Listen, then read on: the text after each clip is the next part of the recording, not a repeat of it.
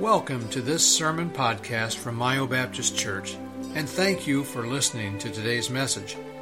We pray that God's Word will be an encouragement to you and a reminder that the Bible has all the answers to living a successful and fulfilled life.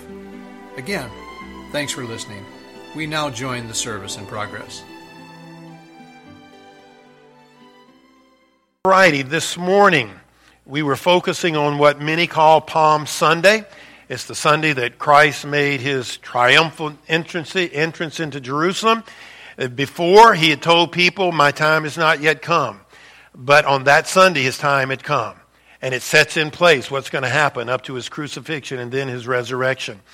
And I thought it was particularly interesting on that Palm Sunday how we have so many people mentioned and how so many different views there are in this uh, narrative of Jesus. The Greeks were there, they were curious and cautious. The chief priests were, and the Pharisees were hostile, they were scheming. The crowd was emotional and fickle.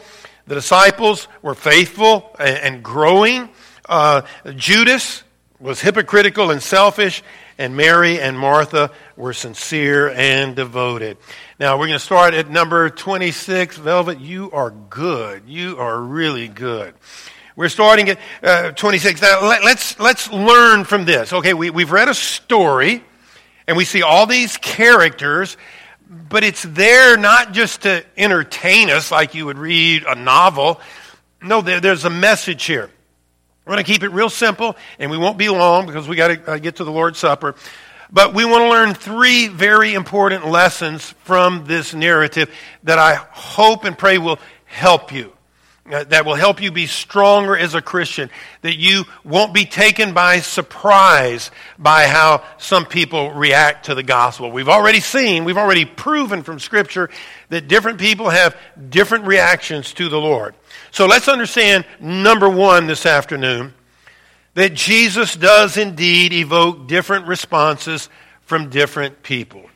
Jesus evokes different responses from different people we think we love Jesus. What's not to love? Why wouldn't you love him? What's he ever done to you that you're just ticked off about?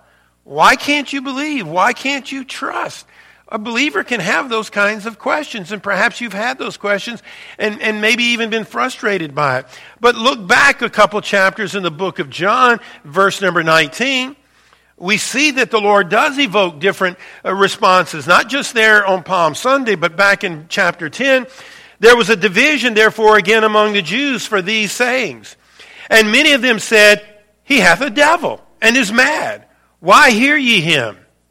Others said, These are not the words of him that hath a devil. Can a devil open the eyes of the blind?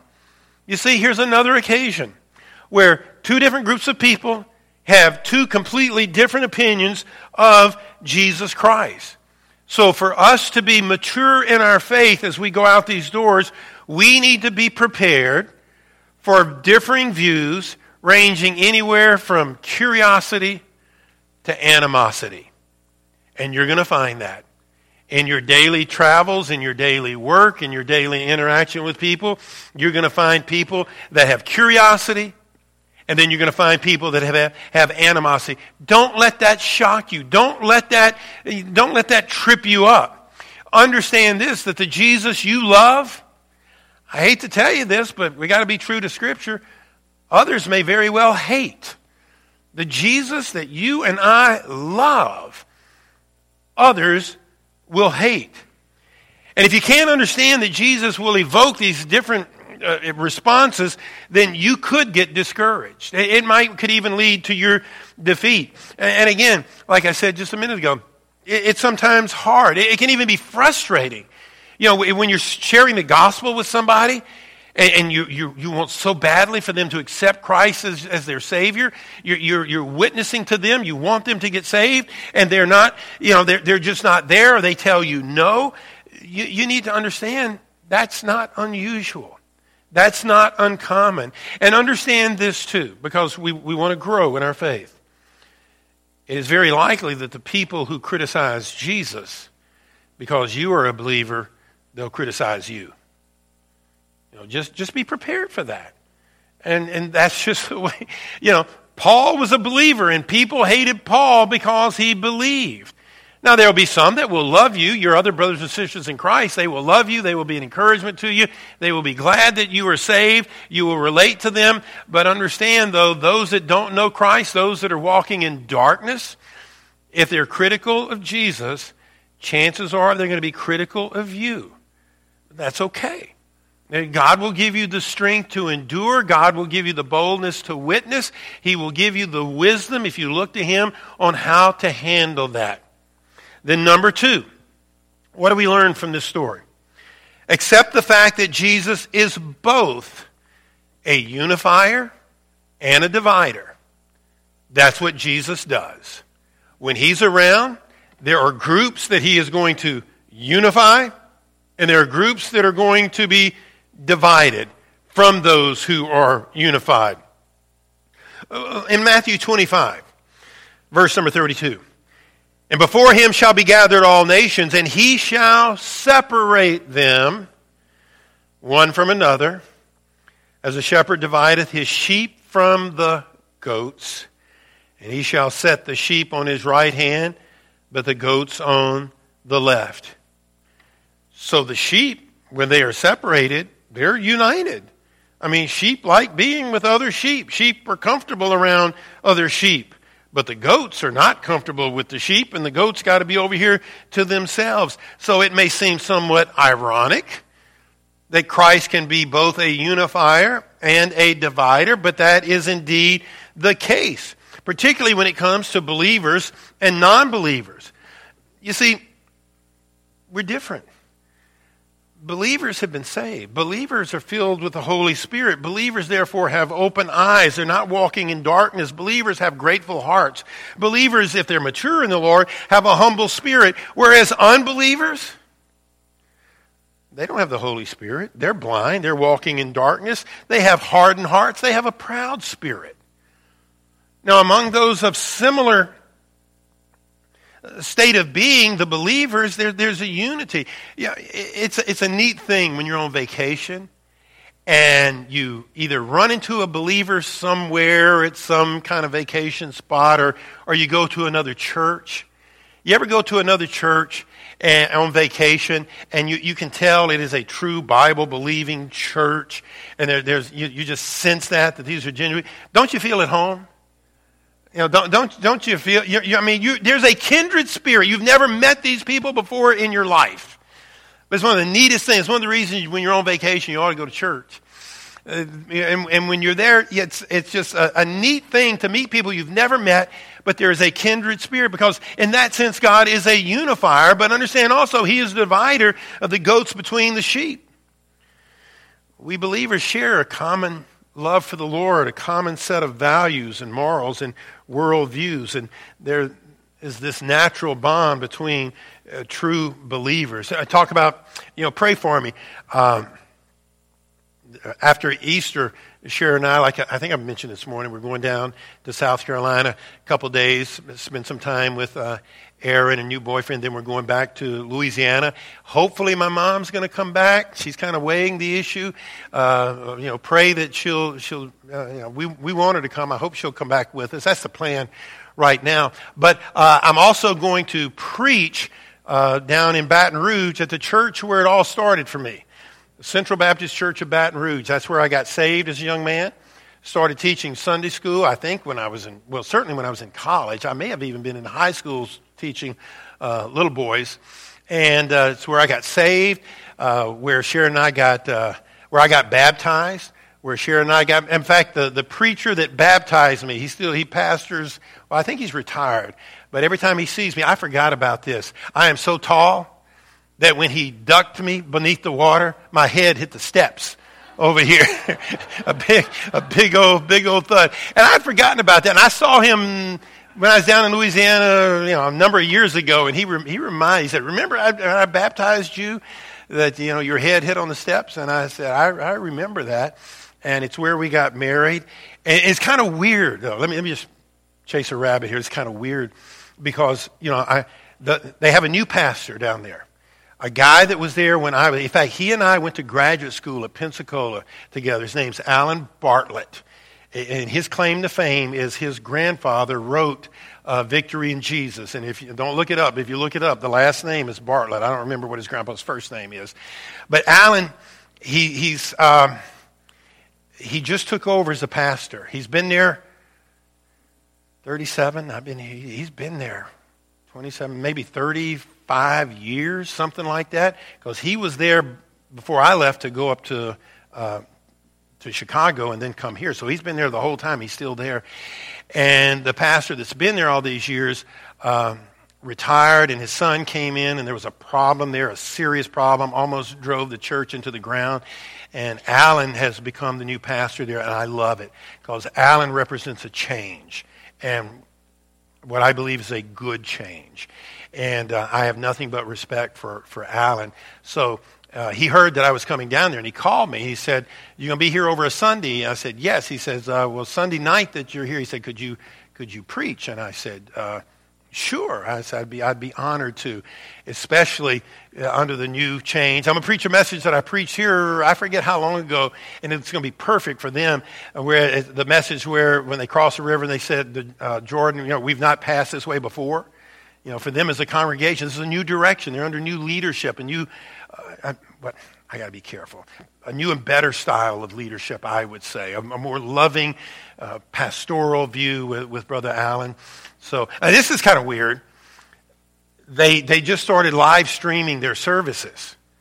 So last Sunday night, you know, I'm home. We're home on Sunday night, so I get to watch people that have Sunday night services. So I, I tuned in to Central Baptist Church. There's Brother Alan Bartlett up there, and he's preaching. He's making announcements. And he says, I think, forget what it is, April. He said, April the 8th, Brother McMorris is going to be here to preach. I told Sharon, come here, come here, come here, come here. listen, listen. Uh, I didn't know I was so great. You know, I, I didn't want him to stop. Alan was telling him stuff that I had forgotten about because Alan and I go way back. Ooh, I shouldn't have told you that because you're going to be watching to see how I flub up. I think their service starts either at 6 or 6.30 Central Time. So tune in while we're gone because I'm going to talk about you. So you can, but it'll be good. It'll, it'll, it'll be good. But uh, how did I get? But that was weird hearing a commercial about yourself, you know. And I told Sharon, I said, I'm really great. I've been telling you that for years, and Al is saying it for everybody to hear. I don't think there are that many people there now that were there when I was there because that's 30 years ago. Anyway, how did I get off on that? Do what? Unifier and divider. Shall we? Shall we continue? All right, Cindy's ready to go. So, so he's, he is, is, is both a unifier and divider. And, and, and what I would want you to take away from this, like from the other one, I said, be prepared for the fact that if people don't love your Jesus or if they hate him, you're going to be suspect to them. They may not hate you, but they're not going to get you. They, they may be critical of you. They may think that you're part of the problem these days. Under this one, except the fact that Jesus is both a unifier and divider, uh, I would want your takeaway to be this He is a unifier, and seek and enjoy fellowship among true believers you're, you're going to be criticized. There's people going to think you're weird believing what you're believing and living the way you live. That's what's going to really throw them off. You, what do you mean you don't drink? What do you mean you don't go to this or that? You know, and they, they, it just makes them look bad, so they become very critical. So make it a point to be in church among people of like faith. Establish friendships with people of, you know, Bible believers. And there may be some folks out there that go to other churches and they're not exactly like we are, but, you know, they're, they're good people. They're, they're believers. They're true believers. They're truly born again. You know, enjoy your times of fellowship that you have with them. But thirdly and lastly, and I think this is the most important point of this whole lesson today, always be conscious of the fact that Jesus loved and died for every person and group in this story. That's what I really want you to take away from this. He loved, again, we looked at various reactions to Christ, everything from curiosity to animosity and everything in between. understand this that Jesus loved all those people? And that week he went to the cross. And that week he died.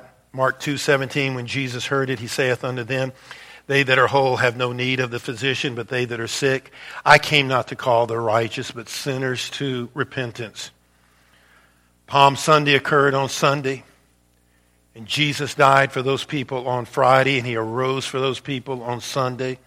He died for Judas. He died for the crowd. He died for the Greeks. He died for the priests. He died for the Pharisees.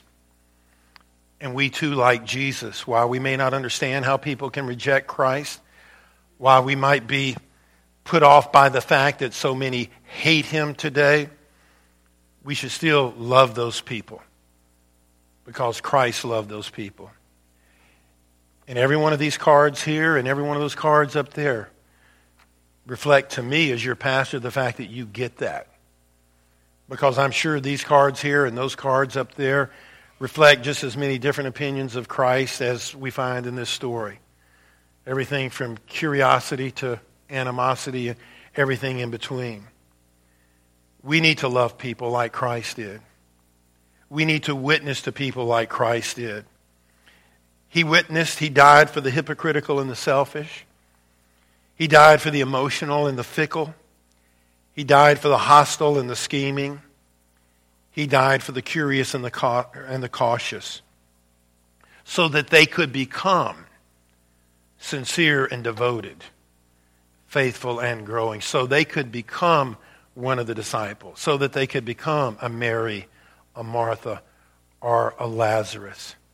So when you're out there, be careful to not be discouraged by views contrary to yours or even hateful to yours.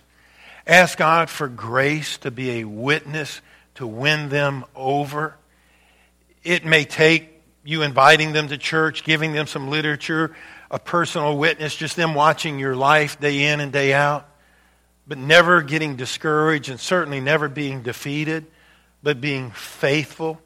Because every one of those people in this story, with all these various opinions and responses to Christ, they're all people that Christ died for.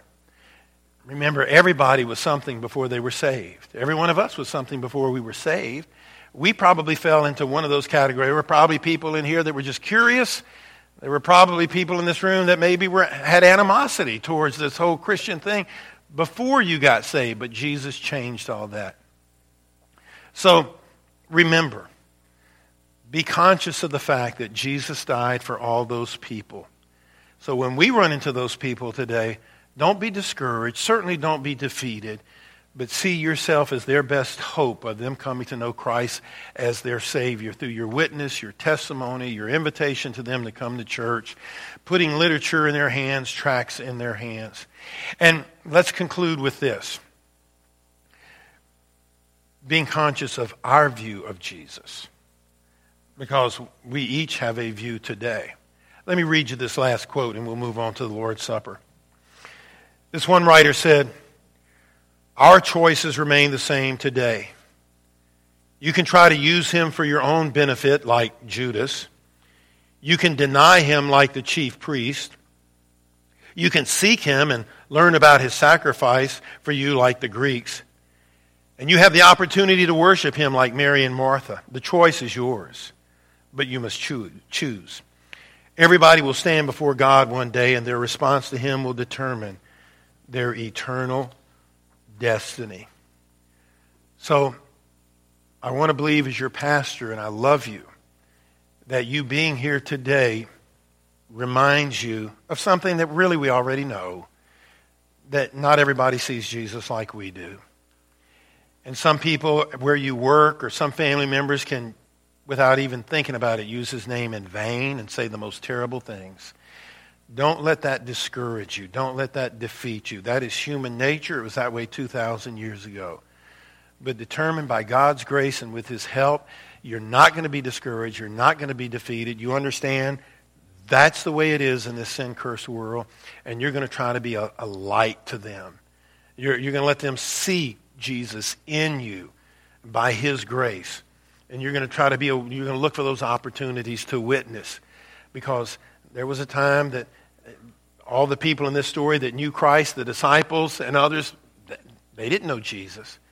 There was a time that they came to know Christ as their Savior. And may it be our prayer that through our lives, others will come to know Christ as their Savior. So when we leave today, if you understand this, when somebody uses the name of, of Jesus in vain tomorrow, you, you're going to have the you're going to have a biblical view of that. And that's going to put you in a better position to be strong and to be faithful and to be a witness for Christ. Thank you for listening to today's message. We hope that the service was a blessing to you and that you were encouraged by God's Word. If you have any questions about Myo Baptist Church, please contact us anytime.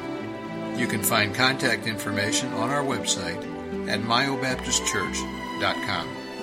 Thanks for listening.